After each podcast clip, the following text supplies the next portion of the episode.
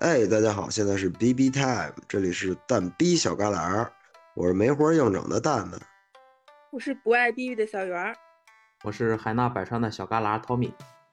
哎，还是我们这三个人啊，就是这三个货。哎，今天要跟大家聊点什么呢？就是想聊一聊我们之前所经历的一些这个倒霉的一些事儿啊，也没什么，就是我们聊这个经历的，就是我我突然发现，就是大家都有一些特别倒霉的事情，然后就特别想听听别人倒霉的事情，就是让大家在一个不太愉快的情绪当中看别人有多惨，然后自己就会更高兴。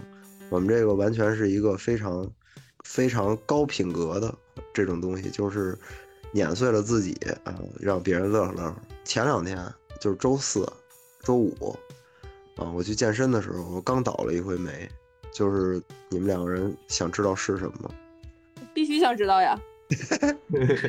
就是特别的棒。我靠，这事儿是这样，首先啊，我先得引入一个特别小众的产品，叫做杰克苦水。就是这个东西呢，你们也可以去网上了搜一下它的功效。它的功效是润肠通便，就是 你不会拉肚子了吗？啊，不是，就是润肠通便，就是这个事儿就非常的牛。就是这个东西呢，你空腹的时候，啊，他的这个说法就是空腹的时候喝半瓶儿，然后呢，你早上醒了空腹的时候喝半瓶儿，然后呢，他是不太建议你在早晨起来空腹喝完这半瓶儿以后安排外事活动。你细品，这里边是不是很微妙？他害怕你控制不住，然后这个事儿就发生了。我那天照常，因为我正好赶上那天要健身，我也正好赶上那天，我就也应该喝了。他一周让你喝两回，啊，就巧了，因为就是这个隔一天一健身，正好赶上这天就是重合了。我一想，我操，健身计划我不能耽误啊！我操，我得去，对吧？要不然我我我我不就那个落后了吗？然后我就喝了。我早上起来喝了，喝了以后，我心想，因为我是早上起来喝的，我心想我下午健身，我觉得应该是没有那么大的影响，就我是觉得没有那么大影响，但是呢，可能我对于这个东西的功能啊，还有包括它一些这个，就这不是安利产品啊，就确实我对它没有这个预判，然后我就高高兴兴的去健身，然后那天我正好练胸，就是推胸。然后这次推胸动作呢，又就是因为正常健身你要上大重量，结果这个事情就发生了，就是我在推，推到第二组的时候，我都做到第七下的时候实在没劲儿，因为这组重量比较大，使劲使大了是吗？使劲儿确实有点使大了。然后当时我特，但是这个是一个斗转峰回的情感历程，你知道吗？就一开始我以为坏了，就是这波下来我肯定坏，因为当时就是。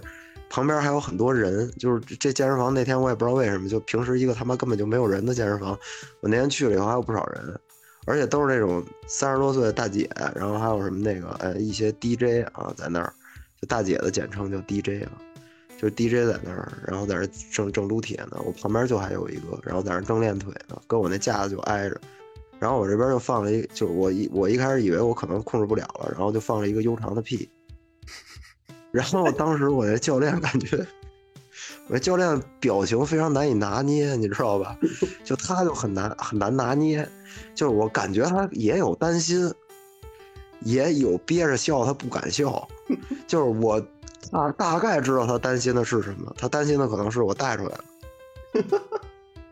但是我也大概知道他憋着笑的原因是可能还还还想给我一些面子，但是旁边的大姐显然不是这么想的，当时就不做走了。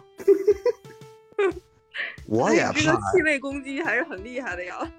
我操，我也怕呀，因为我当时也害怕呀。我说，我当时就后半截我使劲刹车，知道吧？就是我这边上面使着劲顶那哑铃，顶顶顶顶那个顶那推举那杠铃，刹车吧，就是，啊、然后就是，对，然后当时我发现我的核心，我的整个这个前前就是这个核心，就是我打训练到现在都没有绷得那么紧过。就是核心肌群一下全激活了，就在那一瞬间。你不然后最后确实万幸，就是在他即将就是不小心有夹带私货的这种情况下，我把它遏制住。然后我推完那组以后，我赶紧去了厕所。你不感觉这个事情，你越使劲想控制，但是它出来的声音越大，越越悠长。没错，就是你感你知道那以前那个就这种声音就很奇怪，就是你你我不知道你有没有知道鼻儿是什么吗？不是鼻儿，鼻儿就是哨，有点像哨，但它是个长形的哨，就叫鼻儿，它声音特别尖，嗯，就是你听到那声音就滋儿一下那种感觉。所以这次就是这个，然后我我我已经就是昨天没没好意思去，就是哦周五那天我也是没好意思去，然后周四的事儿，然后周五那天我也没好意思去，今天我也没好意思去，然后那个一直到今天，我隔了这第三天了，明天我可能得去。我想挑一上班时间，应该没什么人，然后我我我可能才有心理，就我才能抚平我心里那个那个劲儿。因为最可怕的是，那是第一个动作，就是 我后边还坚持在众人异样的眼光当中做完了我那天所有的训练。哎，你去的这个健身房是一个网红健身房吗？并不是啊，它不应该叫气味健身房吗？不是，你要说那是气味图书馆的，怎么着？我这一我这一发气味载入史册了，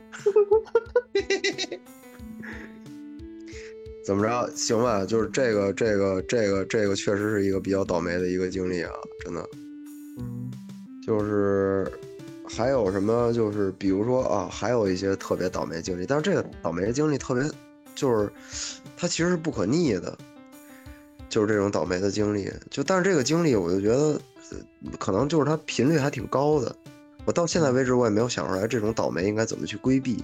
就是你打车的时候，你一定会遇到一些车上面味道特别奇怪，嗯，比如说蒜屁混合蒜屁混合的味道，或者是葱屁混合蒜屁混合，这是我之前遇到出租车就是打的比较多的味道。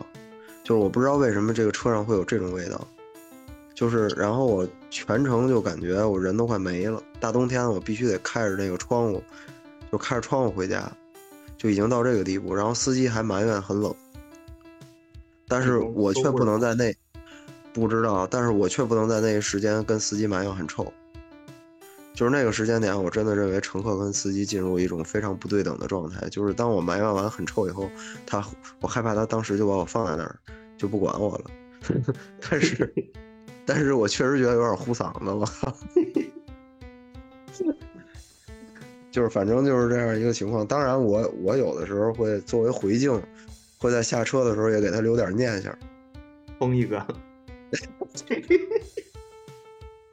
咱们就是静悄悄的，咱们不没有任何声音的，给他哎留一点念想。啊那个才那才是生化武器呢。之前有一回我写过一个笑话，就是根据这个东西有的灵感。就有一天我下车的时候，司机叫着我说：“，哎是那个，哎先生您有东西拉车上吗？”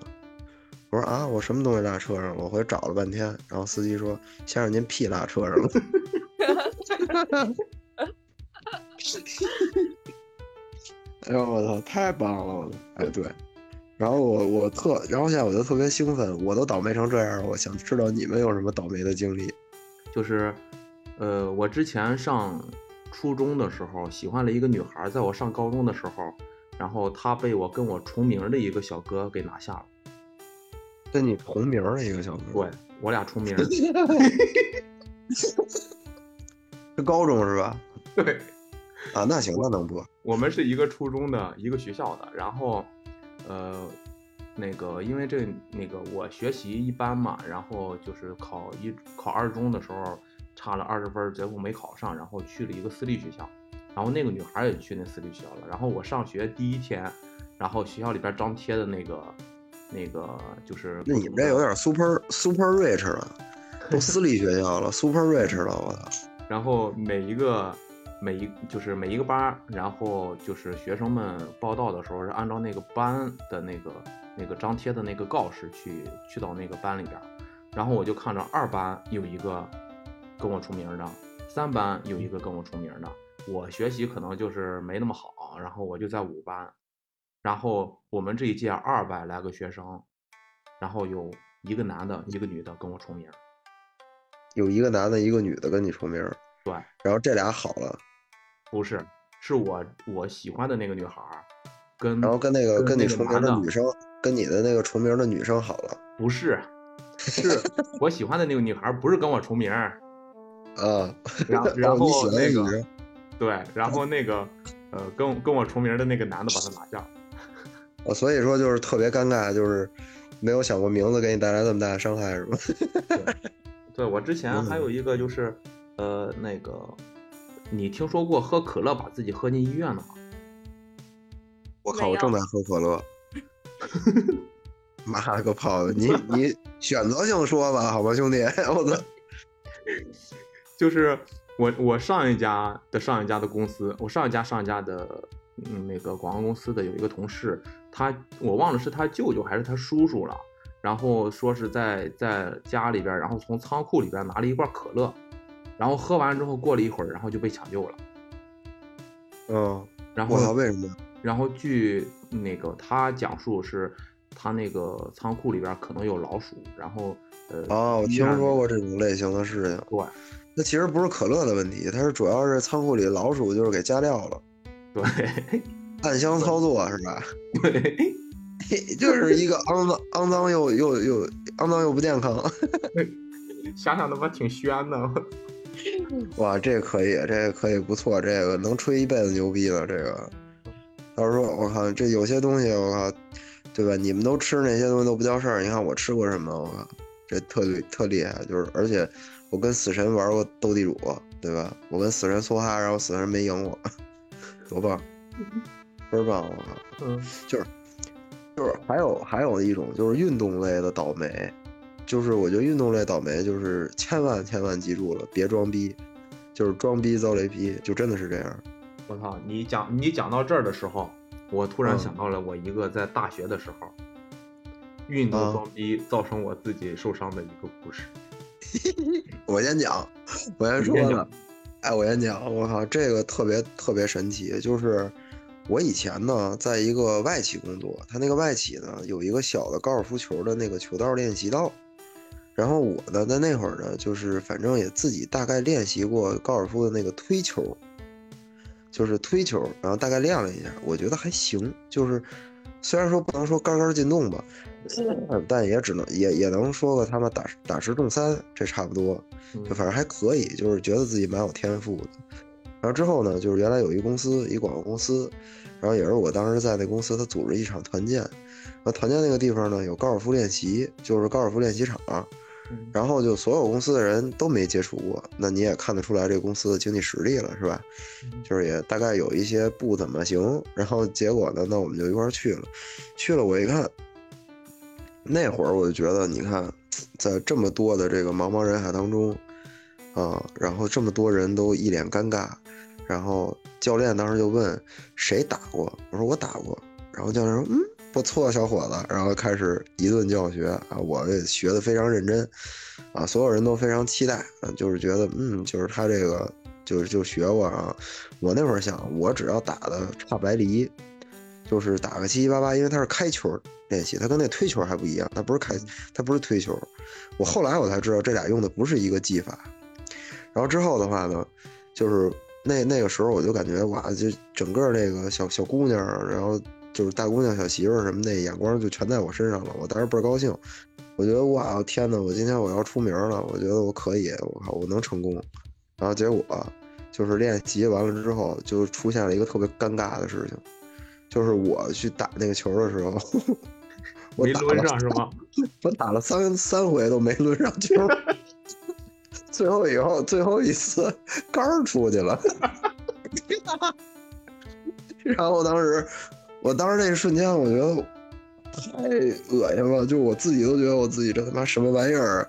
然后最可气的是，我们公司一个真的没有任何零基础，他连高尔夫球他比赛都没看过的一个人，真的，人家挥两杆就把那球吹出去了，特别强。我就觉得我当时就感觉我，那就是在那一瞬间，我感觉我变成了一个基石，就是人家踩着我获得了全公司最最受欢迎男生奖，就是那个感觉。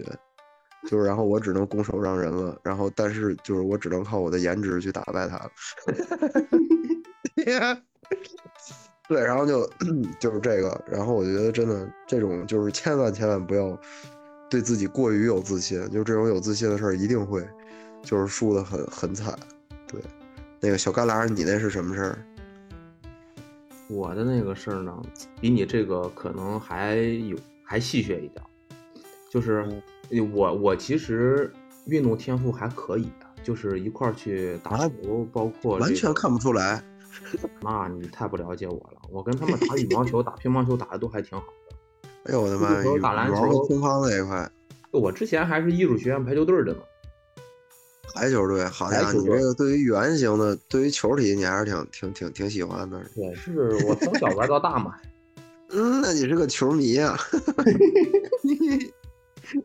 好嘞，好嘞，好嘞。然后就说，然后那是我在大学的时候，因为我打羽毛球打得还不错，然后大学的时候，同学他有有有的同学喜欢打网球，然后就在学校的那个网球场就借了拍子，就过去就就就去就去研究一下，倒腾一下。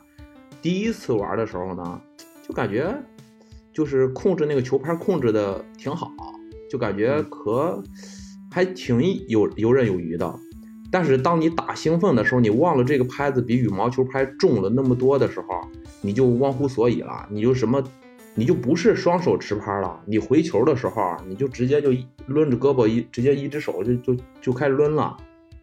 啊，特别兴奋的时候，一个正手，我是右手持拍，正手挥球，把那个球我都准备上网去抽抽了，结果我那一上网，那个球抽出去之后，然后那个拍子手腕没控制住那个拍子，因为咱们不是专业的那个球员，那个拍子惯性惯性很大的，挥过来之后直接一拍子给我自己干到嘴上了，直接干到嘴上，当天那个就已经血流不止了。然后同学说没事儿啊，就是肿了呀。然后翻起那个嘴唇来一看，完了里边有个大口子，当天就直接抬到医院去缝了三针。我想问，网球拍好吃吗？那个上面的线丝丝线线有没有点感觉很有嚼劲？挺棒啊！我靠，你这真是，你是抽的抽的确实挺狠的，就是，我觉得这个就真的是 所谓的打脸，嗯，现实意义打脸。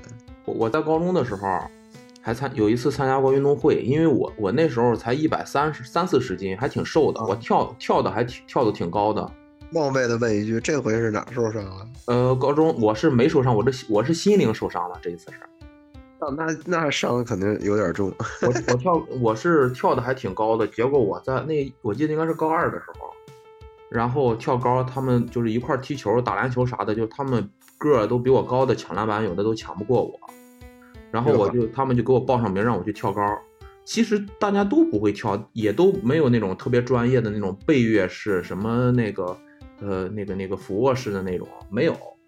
抢篮板，你们是单纯的就是为了就是抢篮板吗？不是，我是平时抢篮板，大家知道我跳的还挺高的。然后后来哎，那我想问一句，你是不是给你们学校篮球队的那个维修工人带来了很大的负担？因为你把篮板都抢走了，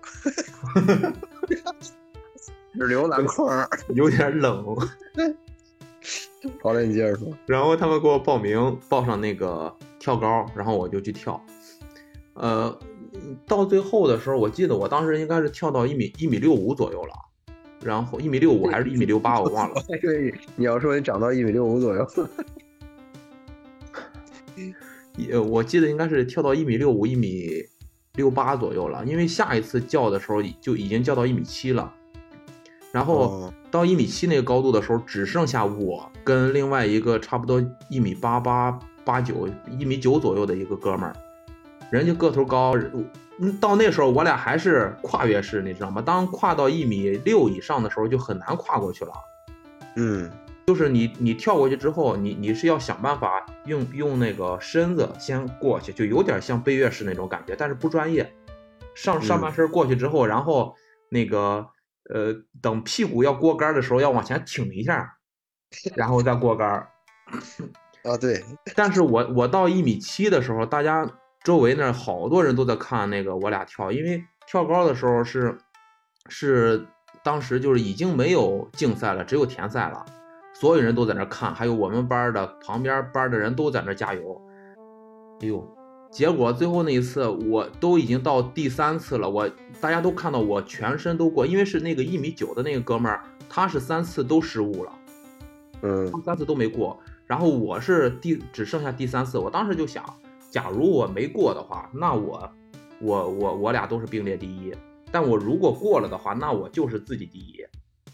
嗯，后来你知道怎么回事吗？我上身都过了，然后我屁股也挺过了，结果结果我脚后跟把那个杆给磕下来了。但是从我同学那边，他们看到的就是我脚后跟在踢蹬蹬脚的那一瞬间，那个脚后跟跟屁股同时碰到了那个杆儿。从那之后，大家就说说我就是因为这个屁股大才把杆蹭下来的。从那之后，我的屁股大的这个事情就整整个在学校里面传遍了。太棒了，我的妈呀！你是不是以后在公交车上让座都能让两个？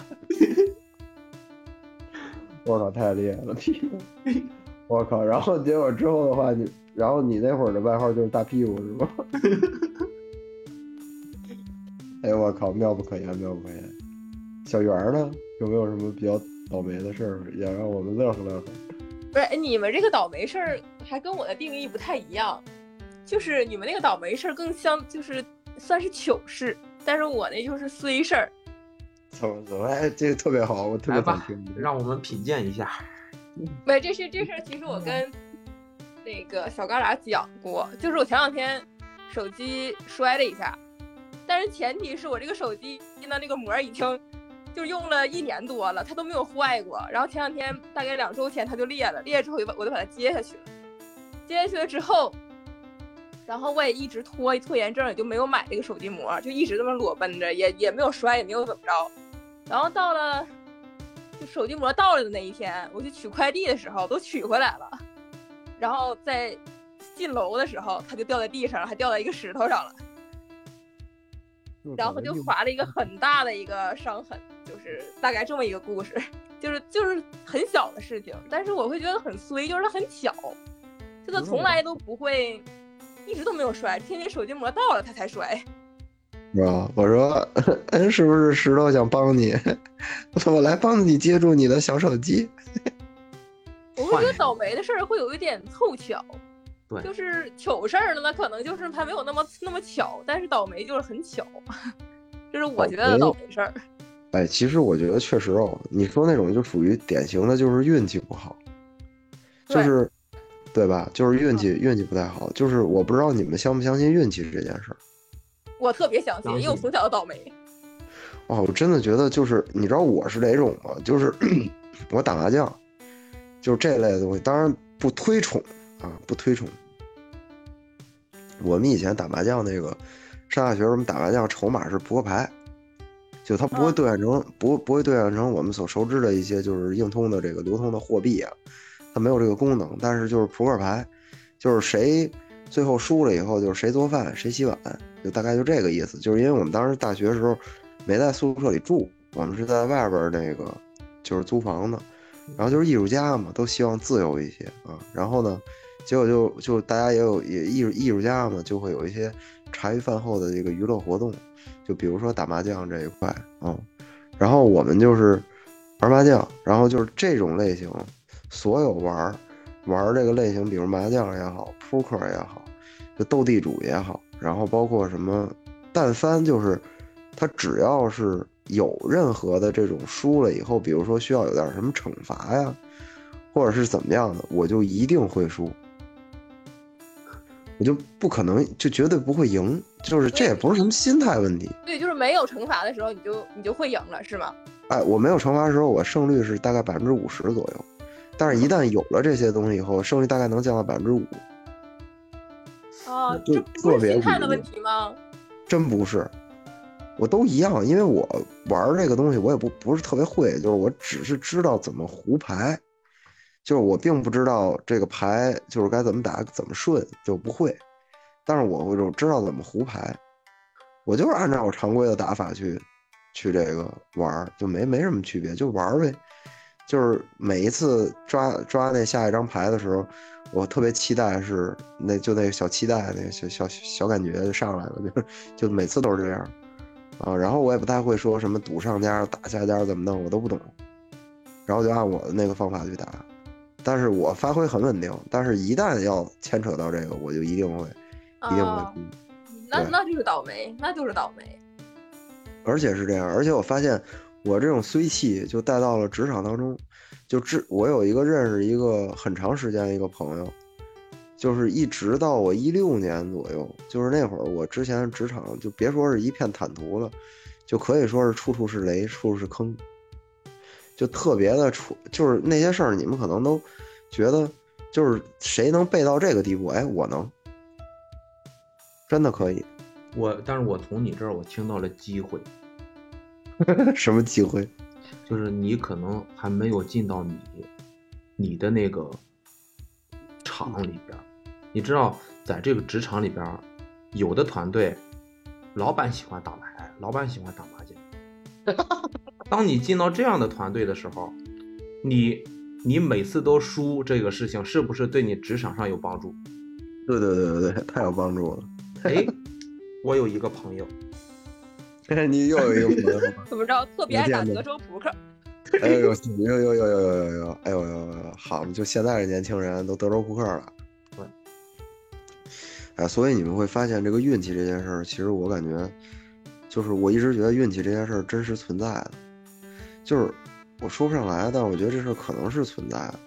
就我会发现，我是一个很神奇的人，就是就是我有一特异功能，就是我右眼的下眼皮如果跳的话，就一定会有倒霉事儿发生。哎，这不是大家共同的那个那个反射吗？不是，但是我右眼上眼皮跳的时候，一定会有好事儿。啊啊啊！对，是真的，特别神奇，就特别准，就特别准。就我觉得我所有人生能走到今天，就靠我这俩眼皮。真的，我跟你说，价值价值百万的眼皮，那神眼皮，神眼皮特别棒。我觉得我眼皮可能开过光，也不知道是怎么回事儿，反正就特别神奇。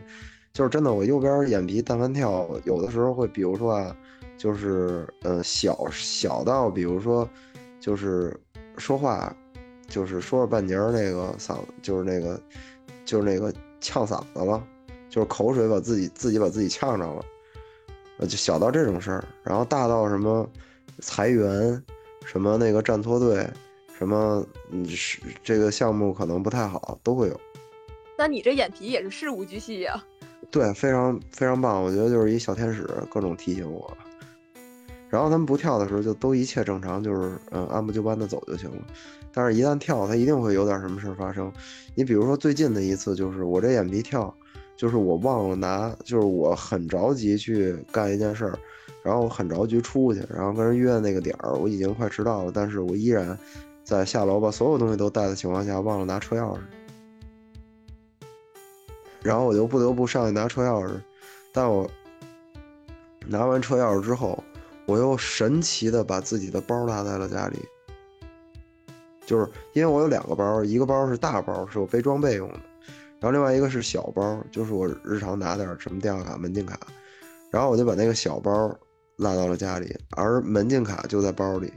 然后我下楼的时候发现我又没有带，然后那么这个那个东西呢里边有手机，那当时家里又是没人的一个状态，我就在底下又等了十分钟，有一个人下楼，我再上去把我包拿出来，就真的是特别准，就这种事儿，非常的神奇。然后我右边上眼皮跳的时候，有的时候是桃花，就是右边上眼皮跳，有的时候桃花运，有的时候是财运，就一般就只局限于这种。但是小的好事儿，右边上眼皮一般不跳，我觉得右边上眼皮比较高冷。就小事儿他也不不会跟我说什么，但只告诉我大事儿。但是运气这个事情，我其实家里边的衣服啊，这几身衣服，其实每一身衣服在我心中的感觉都不一样，是吗？对，就是有有有有有快穿不下去的和有一些还算可以的，是吧？你知道我这个事情是怎么怎么发现的吗？就是我记得我特别早在小学的时候，我是校足球队的，哎，我发现你是，就是你的，就是我觉得是不是你的那个体重是一个成长，就是完全就是一个上升的状态，就我之前从来没有你没有波没有波动是吧？他最近波动了，应该。然后我我之前那个我的第一件球衣是意大利队，啊，然后那时候那个像九五九六年上上那个小学的时候，完了我暴露暴露年龄了。然后我上小学的时候，一二年级，我的第一件球衣是意大利队，呃第二件嗯球衣是法国队，我喜欢那个齐达内嘛。嗯，然后第三件球衣就是那个山东鲁能泰山。那时候不是，你这跨度为什么那么大呀？我靠，那你家乡的球队你不得搞一件吗？行，好嘞，什么还有皇马、拜仁、多特，全都有。但是啊我我每次踢不同的比赛的时候，我都会穿不一样的，就是上体育课，不是那种专业的比赛。我每次啊踢的时候，我都是我想好了，我是要踢，呃，踢在在后卫踢，还是在在那个前场去去负责进攻。我是那衣服我会穿不一样的。比方说我我去前场的话，我会故意的穿意大利的那件球衣，哪怕这件衣服都已经被我刮坏了，我依然嗯要穿着它，因为我每次穿着它的时候都会进球，就很怪，每次穿着它嗯都会进球。哦，但是哎，是因为它不是因为它不明显吗？不是，不是，我穿了那个意大利的那个穿穿着法国队那个就不进球，就是就是玄学。对，玄学，我 所太所以从那之后，我每次出去的时候，比方说 我要去看病，我会专门穿看病的那一类衣服，我自己喜欢的衣服我不会穿。如果我出去要办一些我自己特别有兴趣的、特别想办的时候，一些事儿的时候，我我我会穿着我自己特别喜欢的那件衣服。哎，我也这样，我也相信衣服的力量。是吗？我面试的时候是不会穿之前我面试失败的时候穿的衣服。我我就没有，我就一直衣服都一样，就是我就是一阶段，就这阶段我不管干什么都穿同样一身，哦，我这辈子不会穿再穿那身儿了。我就一阶段，就这一阶段我就是都一都一身儿，就是比如下一阶段就是我就是一个，就我觉得这时候就这段时间我穿这特潮，我就穿这个，然后我我我我下一阶段我觉得这个不行了，我就换，就大概是这样，我一阶段穿衣风格都一样。哦，嗯你这样，我特别相信衣服。如果这个衣服让我不顺利，我再也不会穿。而且那个袜子一定是我忘了，哎但是但是有一点就是之前，比如说我们出去有比赛，就我那个比赛如果是输了的话，也不是输了吧，就是可能输的比较比比较不太好，那我可能就不会再穿那个衣服，就不会再穿那个队服了。我甚至会因为这件事情重新帮大家设计队服。不，但是如果我、啊穿了那我自己喜欢的那件衣服，它会给我带来好运。但是我突然有一天我穿的时候，它没有给我带来好运，我只会给他一次机会，我只会 说你的衣服好惨。之后呢，会变成墩布吗？我的天哪，太狠了！我靠，这个。哎呦我的妈呀，你的衣柜太内卷了！我的天哪，太棒了！小圆呢？小圆有没有这类的经历？我倒霉事儿太多了。哎呦，我快听！从小就很倒霉，倒霉到什么程度呢？就是我打那个教学楼下面走过，上面都能掉一个水气球，正中就是被一个水气球从四楼掉下来的，打到。那是不是人家当当时我都懵了，你知道吗？那是不是人家瞄着你，瞄着你拽的？不是，根本就不认识那个人啊。然后去上去找人，也找不到是谁。然后我就在学校大哭了一场，也没有人给我解决这个问题。然后我第一次就就大家都不知道被水砸中的感觉，就是从高空那种下来的水，但是我知道，就是真的是懵了，就是一瞬间你脑袋就嗡的一下。教务处主任没有，教务处主任没有采访一下你这个小幸运儿吗？没有，我班主任上去找谁也没找到。作为建校以来十年间第一个被水气球砸中的人，犯罪分子第一时间逃逸了。我我从这件事当中看到了一些不一样的，就我听他讲这个事情的时候，我觉得小圆儿可能错过了一段好姻缘。怎么呢？我应该自己上去找。对，你知道上学的时候，就是你那我我怎么觉得是不幸中的万幸啊？毕竟气球里装的不是开水。气球里边如果能装开水的话，那个气球是个铁气球吗？那不是更严重吗？那应该是个暖壶，它应该是个暖壶。啊然后这个故事就变成了小圆走到教学楼下被四楼扔下来的暖壶砸中。那我就不在这儿了，我已经离开这个美丽的世界。我的个天呐，太狠了，嗯，特别的棒啊！姻缘是吗？怎么怎么小旮旯老往姻缘那一块去呢？你知道我我我记得我上学那时候，我不知道是不是都这个样子啊，就是你喜欢一个女孩的时候，你会想想办法找她的事儿，嗯，对，会有，就是不是那种正常人表达那种喜欢的那种方式，就是你喜欢他，你一定得把他弄哭，逗他玩儿，气他。也不全是。就这个这个我我是我是初中的时候有过这类的经历，就是我确实没有，就我确实没有把他弄哭，甚至我可能还会写个信啊，就是非常的文辞优雅，写一封信，然后还会给人家送点什么干花啊，什么就是乱七八糟的东西吧，反正就都会给人送一点儿。然后当时就是属于一个做好事不留名的一个状态。然后当知道人家家在哪儿的时候，我还会下就是下学的时候，会故意绕路，也也不是跟着，也不是跟着他，也不是怎么样，人家就自己回家了，就正常回家。我甚至马路上见不着人，就不可能见着人家，我也没准备啊，就是然后会故意从那儿绕一圈走，就大概是这样。但是后来我想了想，这个行为挺可怕的，就是我一看算了，我以后还是让人感觉好像我是一什么变态还是什么的，老得跟着人家似的。呃，我后来就不这么做了，我觉得没啥。之后好像那女生后来就喜欢上了我们学校一大方脸，我也不知道为什么。哎，我我觉得稍微有点跑题了，就是本来倒霉是一个很悲悲催的事儿，突然感觉又美好了呢。怎么就怎么怎么的？我觉得不会，也不是。就倒霉这个事儿，其实我觉得啊，真的，咱咱说实话，这这其实就是国学里边说过一个，也不能算国学吧，它不是一个俗俗话说嘛，“否极泰来”嘛，就是你你要如果特别倒霉了一段时间以后，你会突然发现，哎，其实突然会有好运。其实我觉得这可能就是一个波浪线的一个过程。呃，对我也这么觉得，我感觉倒霉一段时间之后，确实会收获一个比较大的幸运。对，就是就只要这个倒霉不是你自己故意的就行。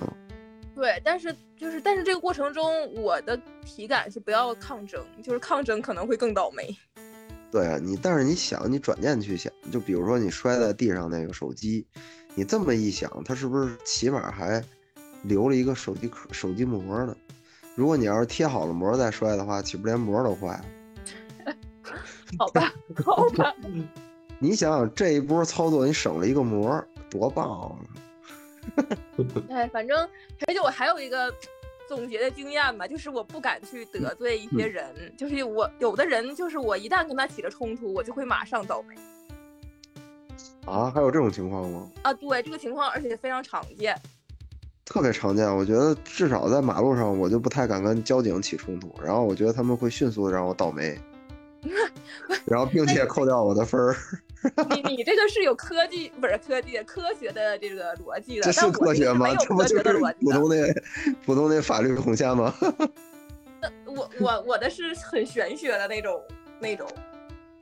我之前有一个闺蜜，就是我不能跟这个闺蜜吵架，她她其实有点欺负我，但是我不能反抗。如果我一反抗，我就会倒霉。就是因为反抗她，我两次就上课看小说。你们知道以前郭敬明出过一个哦杂志吗？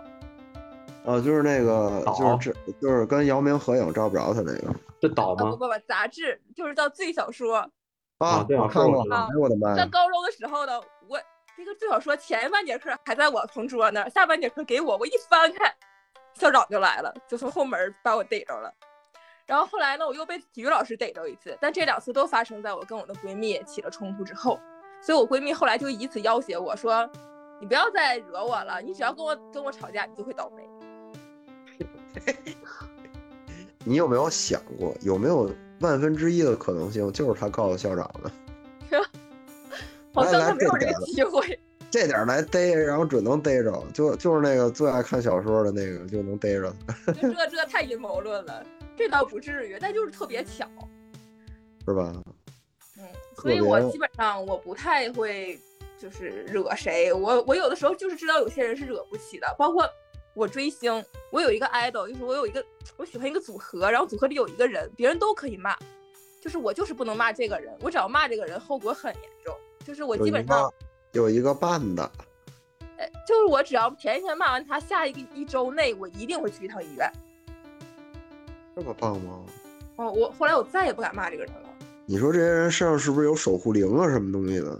我觉得是因为不是我一个人发现，后来其他的粉丝也发现这件事儿，然后后来就形成一个规律，就是当我们有什么心愿的时候，就会发微博去艾特他说，希望你你啊帮帮助我实现什么什么愿望。他就像一个那个，就是一个树洞一样，装装那个粉丝祈福的事情，但是每次求都会成功，就很奇怪。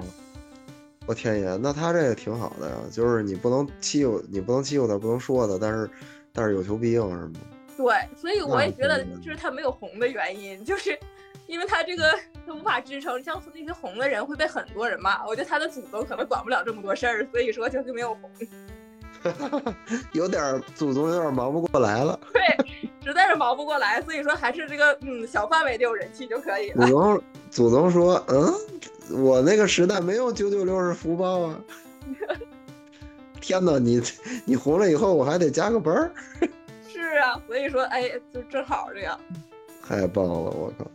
哎，不过我其实更想讲的一些事儿，就是除了我们日常这种小倒霉的事儿，我其实觉得我们有些时候他也不一定是倒霉，就是我们真的是觉得，比如说在职场里边，或者是包括我们所有的这些从业经历里边。你会发现有一些事儿就真的是挺奇葩的，就是怎么说呢？就是我当时上，我当时第一份工作，哎，不是第一份工作，是一个，就是我最早开始去从事我现在这个工作的时候，我进入了一家公司。就这家公司呢，就是最开始的时候，相当于是，呃，我妈妈的一个朋友，很奇怪，就是他是，就是就是我妈妈那个。我妈那朋友很奇怪，就他们都是这个信佛的，就是算是一个佛教，就是都爱好那么一个社群吧，一群体吧。就比如现在跟玩飞盘一样啊，就是都是群体。就是佛教人家也是，人家也有一个这个小群体，就居士小群体。这边有个人，他们就认为这个佛讲究的是缘分，就这个缘分本身呢，就是能够带来善果，就特别相信这个事儿。然后有一回，一个哥们儿就是他们那里边的一个这个也是一居士吧，然后去打印，就他们要一块聊的资料的时候，然后同时遇到了一个打印这个招聘广告的这么一个人，然后呢，哎，就问起来说你们这招什么人？哎，一问跟我的专业还算对口，还算对口。之后的话呢，当时我就以。就是八百块钱一个月的高薪就去了，就倍儿棒。然后我去了之后，我就发现一个特别诡异的问题：这个人还是台湾的，就是台湾省的，就是台湾省那边的一个综艺策划的一个人，啊，好像策划过一个叫知名的什么叫五等奖一个人。然后他干了一件特别恶心人的事儿，就是就平时恶心人就不说了啊，然后他们会去干一个事儿，就是就怎么说呢，就是。呃，他们是做路演的，就是做线下的那种，比如说路演或者什么那些展会的那个东西。之后这大哥呢，就干了有一回，他是帮那个查理王，就那会儿应该是可口可乐公司出的吧，那个查理王去做一个路演的一个线下的一个发售，也不是发售吧，就是宣传。然后他有很多那个查理王的那种，就是人家厂家给提供的免费的那种赠饮，然后大概这样一个东西。之后的话呢，我们呢。工作内容本来我的工作内容是就是策划活动，并不是什么别的。但是他那公司因为为了省钱，就不请任何其他的活动的，比如说在，呃场地，比如说现场的一些工作人员，他们就不请了，就是让我们自己所有这些平时写策划的这些人就去就去干活，就都都去干。然后我们在那个过程当中就遇见一件特别恶心的事情，就是。然后他就有一个小三儿，就是跟着他一块儿去。然后小三儿呢，就有一条狗，就是一条那个就是，嗯，吉娃娃，哎，不对，应该是一个，就是比熊或者什么的那种，就是那个有点像，或者是吉那种吧，反正就就比比比熊或者是泰迪什么的，就那种狗。然后呢，他就带着那只狗去了。然后当时是夏天，天气特别热，然后我们所有人都在那儿很忙很累。就是本来那个赠品呢，就是绝对是数量多到就不可能赠得完。然后就是那个复活灰就要求我们所有人不允许喝这个东西，但是他那小三拿过去以后，把那个东西拆开以后给狗喝。就是这是我的第一份工作，以八百块钱高薪，就是在这个地方，嗯，这么一份工作，然后我就觉得特别的妙。哎，你相信一个事儿吗？就是倒霉的人总会碰到倒霉的事儿，就是有的人就是有那个倒霉体质。我相信，我就是倒霉体质。就是有的人看那张脸都觉得倒霉，他总会碰到这种倒霉的事儿。那你确实是有可能，但是吧，这种特衰的吧，我是没见过。但是我感觉总体来说，这些年就是对于我来说，我会遇到一些特别让我，就是必须要知道自己要发愤图强的，就是我要明确自己知道自己要发愤图强的，就是也有一些启示吧。就是，但是但是总的来说，没有特别倒霉，就是我认为我不算是特别倒霉。就我的倒霉，就是如果特大倒霉的话，我可能那倒霉的事儿的时候，它总会有一些，就是就是能量守恒定律，就是它会一些好的事儿就会给你冲一下，起码，就它不会完全一一骂色就特坏。嗯，就是大多数的事情都是塞翁失马。对我没遇到过那种干倒霉，就是干倒霉啥好事没有，我没遇到过。那种干倒霉的事儿，基本上都是非常琐碎的小事儿。就譬如说，我在职场就遇到过那种很倒霉的事儿，就是我跟一个男同事一起负责同一个项目，然后他呢就是一个就是文档里面一个字不写，全都是我来写。但是呢，然后开会的时候就所有的领导都在，这个时候大家会就是默认了他，因为那个项目的主儿是他嘛。然后那个 PM 就默认了那个文档是他写的，当着所有领导的面夸了他，说：“你看他不能不仅能做图，还能写文档，真优秀。”那但其实那个文档是我写的，但我这个同事他不说，他也他就笑着默认了这件事情。这个男同事，然后呢，我也不能说什么，我也不能当场说那是我写的，这也不可能。所以就这件事就嗯，就就我写的东西就成他的了。那他以后是不是还会有这样的需求给他呀？那他不就不会吗？那不会，还是同一个项目啊，还是同一个项目。然后这个项目里出现了纰漏，那出现纰漏的时候，上级问到我的领导说这是谁做的的时候，其实是我俩一起做的。但他呢，就因为总是在逃避这个活，所以存在感就不强。于是我领导只想起了我，于是就报出了我的名字。他就因为什么都没干，所以反倒逃过了一劫，就。啊，对，我就觉得这件事情就就可以充分的看到我其实是一个倒霉的体质，就是莫名其妙的就会被我遇到的人他都不是贵人，就每一个开麦的人都是我的小人。没事儿，就能能说白了能做出这事儿来，这人也挺便宜的，就确实不是贵人。因为这是两件事儿做的，一个是 PM，一个是 PM 说就是赞美了他一句，但是人家是其实 PM 根本没有什么其他的意思，人家就是随口就把他给成全了。就这就是嗯幸运跟不幸的一个非常日常的一个表现。我不认为我这个同事他他有什么问题，他只是那个很幸运的得到了一些就是嗯就像命运的眷顾一样，就他也没有去主动去去争去争什么，但他就是得到了。小圆，你相信在一个团队里边，有的人就是用来背锅的？这个我是相信的，但是我不认为就是我背锅或者怎样是别人有意的。这个人可能长了一脸有才华的样子，那怎么办呢？没办法，就跟我们真的这个误会其实特别多，就是有些时候他短时间的这种所谓的名利啊，就大家看到的事儿啊，或者说大家觉得对他的认可，这些都不重要，主要是在于你自己在这件事儿里有得到什么。但是，但是当别人当 PM 对这个项目负责人来说的话，他说出来这个这个做活的这个人，老板们自然会认为他的功很大，哪怕他没做，大家都知道他没做，但是老板觉得他做了，那就好了，他拿到实实在在的东西了。因为小袁跟他是平级的，小袁没法站出来去说，如果他说的话就成邀功了。所以这时候最应该站出来的是他的老板。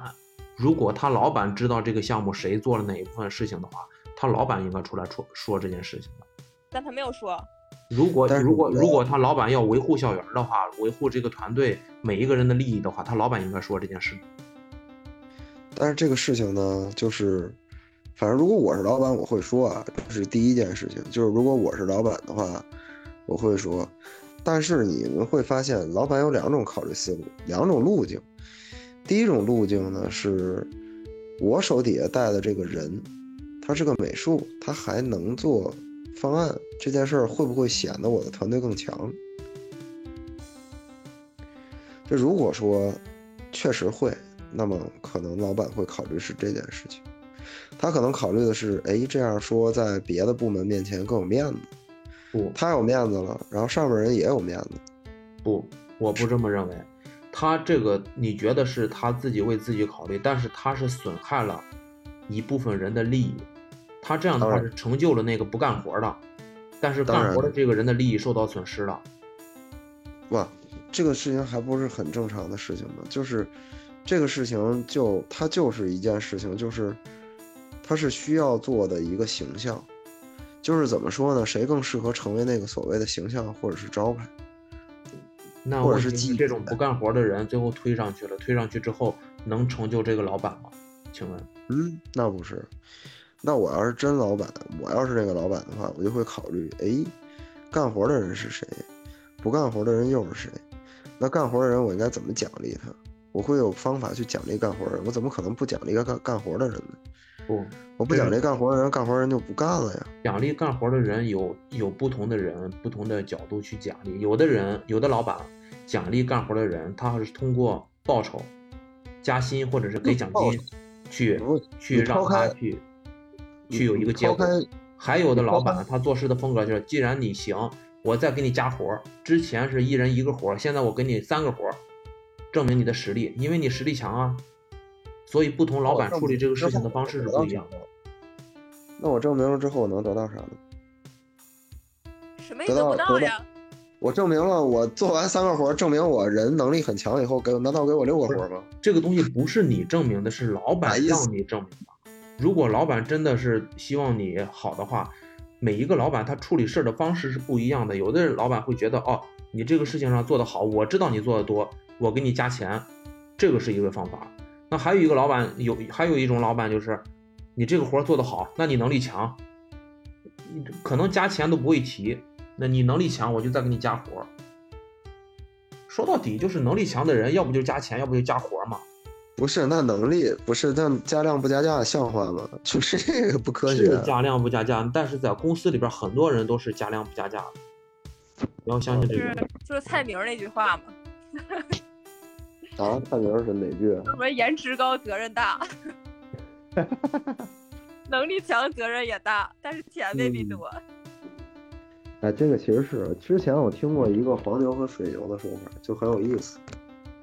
就黄牛呢，因为长得比水牛招人稀罕，然后呢，就是就是然后就是长得可可爱一些啊，比水牛长得可爱一些。然后黄牛就在耕地的时候，黄牛就不干活，然后水牛呢是一个比较诚实的人，然后水牛呢就一直在干活，然后那个农民就一直在抽水牛。就还在反复的抽它，然后水牛急眼了，就水牛说：“那黄牛不干活，你不抽它，那我这么努力，我已经很卖力在帮你犁地了，你为什么还抽我呀？”然后那个农民就说：“那个对，因为黄牛不干活，那整个这个地都得都得靠你犁，可不得抽你，让你走快点，这地才能犁完吗？”犁完之后，结果是什么？就是，但是你会发现一个问题，特别有意思。就是最后农民把黄牛卖了，把黄牛卖了，按按斤卖了。嗯嗯，就这样。差不多，差不多，但前提是水牛已经累死了。没有水牛没有，水牛没有累死，但是水牛挣脱了缰绳，去一个挣脱了缰绳，去了另外一个有一只水牛的地方。嗯，我觉得是三只水牛在聊天呢。是啊，这个事情很有意思，就是农有意思当然当然那个有黄牛也一开始拥有两头牛的那个那个农民，最后他自己也没有牛给他耕地了，因为黄牛永远不可能耕地，黄牛永远不可能耕地，它只能贡献它自己的牛肉作为价值，是一次性的。就最后把这黄牛卖了以后，它能拿到一些收益是没有问题的。水牛是能帮它耕地的，但过但过度的这种劳作，让他觉得非常难受，他走了，他跑了，他挣脱了缰绳跑了，去了另外一个家里也有一头水牛的那个农户家。这就是故事。哎呀，嗯，这个故事的结局还不错。嗯，是这样的呀，这是一个人性的选择，就是一个符合人性的选择，确实是这样，就是这也是最有可能是最有可能最合逻辑的一种选择，就很多时候都是这个样子，没有什么。哎，那个说了这么多倒霉的事情，就是在这些倒霉的日子里，大家是怎么度过的？这个话题好。倒霉的时候，我跟你说，这这这这个倒霉的事儿啊，如果遇到倒霉事儿是遇多了，我的解决方法特别简单，就我会故意的去干一些事情，把我那霉运去转移一下。比如说，我以前不是玩那个某某某荣耀吗？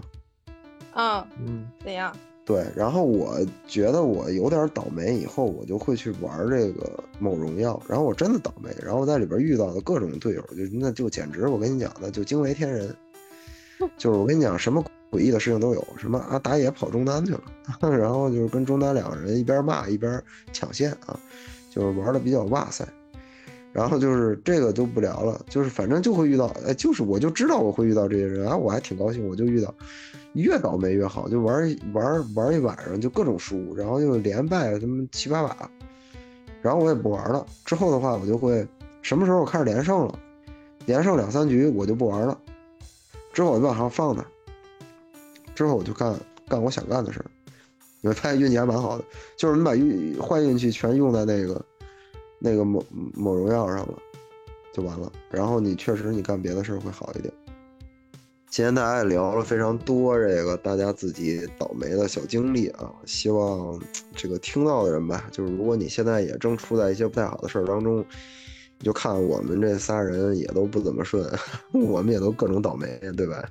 就是连去健身房健身都能容易出现这种这种问题，对吧？然后就确实不太好，对。所以说，我觉得其实就是不好的事情吧，它就是一个阶段。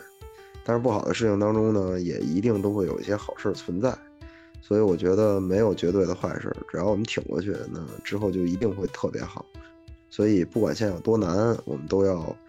努力的往前看，对吧？我们一定会走到我们想要的那个地方，啊，好吧，那今天就到这儿吧，那就跟大家说再见了。这边是蛋逼小旮旯，这里是没活硬整的蛋蛋，就跟大家说拜拜了，拜拜，拜拜。